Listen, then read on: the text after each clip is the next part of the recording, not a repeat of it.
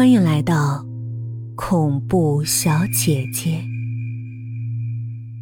大理巷十五号，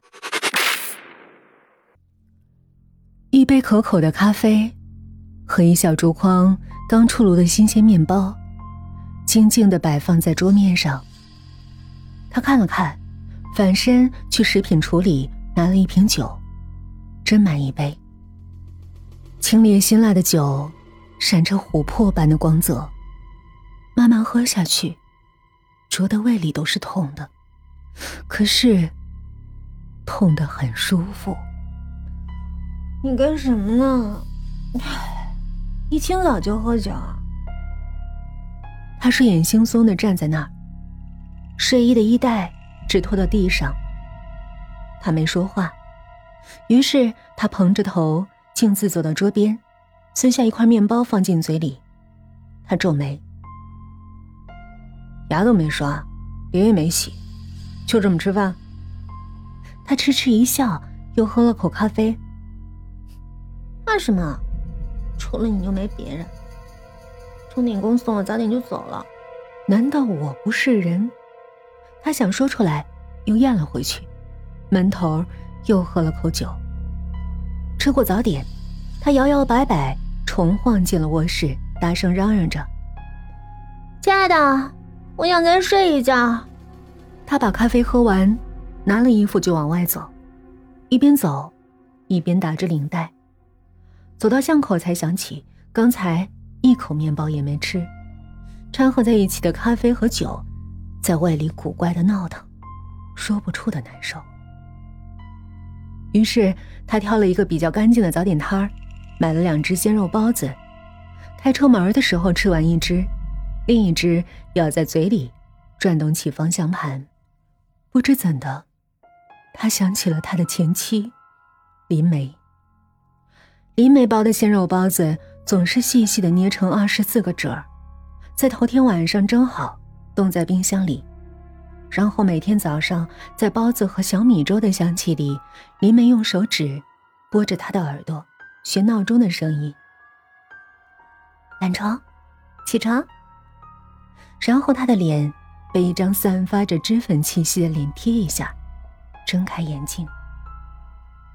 年轻时节，他就是被林梅一手的好厨艺给吸引住的。林梅不很漂亮，同学会上他根本没看她几眼。可当他系着围裙，笑盈盈的拖出一盘贵妃鸡翅让大家品尝的时候，只一筷子，他就把林梅记在了心里。这都怪小时候家境窘迫，他养成了馋嘴的毛病，曾跟着卖馄饨的老太太走过七八条街，还家人差点报警寻小孩的事儿，母亲一直津津乐道。于是，他追求林梅，用玫瑰花，用山盟海誓，用美景良辰，换取他手中层出不穷的点心、佳肴。他享受着爱情，也享受着美食。我妈妈就是因为不会烧饭，才失去了我父亲。他开一家餐馆，并且跟女点心师发生了关系，一去不回。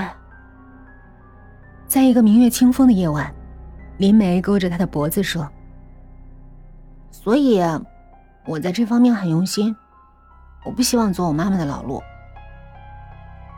他吻着忧伤的眼睛，笑着说。所以，你才遇上了我，让我这样爱你。林梅有些困惑的望着他的眼睛，喃喃道：“有时候我会糊涂，我不知道你爱的是我，还是我做的食物。”他哈哈大笑，一把将他拥在怀里，大声说：“都爱，你就是我生命中最美的一盘食物，我要吃一辈子。”林梅想了想，又问。那，如果有一天，你遇上一个比我更美、厨艺更高的女人呢？你会心动吗？他沉默了。那一阵子，林梅和他都无比相信那句话：要拴住男人的心，首先拴住男人的胃。这在他们的身上应验了，的确是至理名言。他生日的时候，林梅没有送蛋糕，而是精心煮了一碗肉酱面，翠绿的菜叶，酱红的肉卤汁，雪白的面条，散发着鲜散发着鲜香诱人的味道，在细瓷碗里闪着润滑的光泽。生日快乐，宝贝！他拿起筷子，几乎是风卷残云般的将那碗寿面吃完，然后向林梅正式求婚。林梅羞涩的低着头，听他一字一句的讲：“我要在每年的这一天，都吃你煮的寿面，并且跟我们的儿子、女儿一起吃，还有我们的孙子、外孙子。”没等他说完，林梅就吃的笑出了声一边笑，一边用力点头。从此，他们过上了幸福的生活。可万万没想到。他居然会有吃烦了的这一天。依旧是他的生日，依旧是林梅亲手煮的肉酱面，依旧是那样翠绿的菜叶、酱红的肉卤汁、雪白的面条，那样的细瓷碗，他却没吃，而是在碗边放了一份离婚协议书。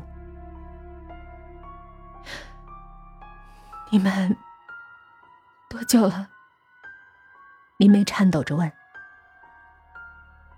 快一年了。”她坦然的对他讲：“她已经怀孕了。”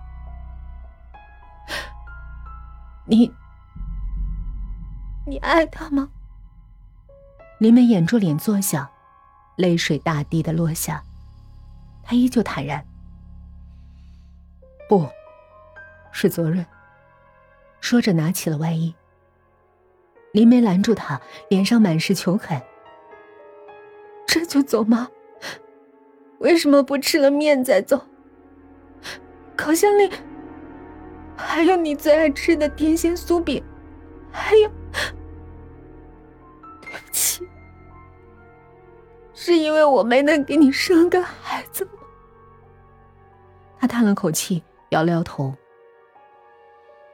不完全是，我也讲不清楚。”总之，他很吸引我，而你，他犹豫了一下，还是很坦然。你只会在厨房里烧菜，面不吃了。他订了蛋糕，跟朋友等着我呢。他为我办了生日会。以后，我的房子归你，我会付你一笔钱做赡养费。于是他走了。留下了一栋空荡荡的房子和林梅。一直到正式离婚，林梅始终什么话也没说，只是默默的收拾着，完成所有的程序。他慷慨的将房子留给林梅，还有一笔钱。林梅居然不要钱，他说他有这间房子和他们曾经共同拥有的东西就足够了。他说他自己养得起自己。说这话时。林梅的眼中突然掠过一缕愤怒，随即淹没在了泪光里。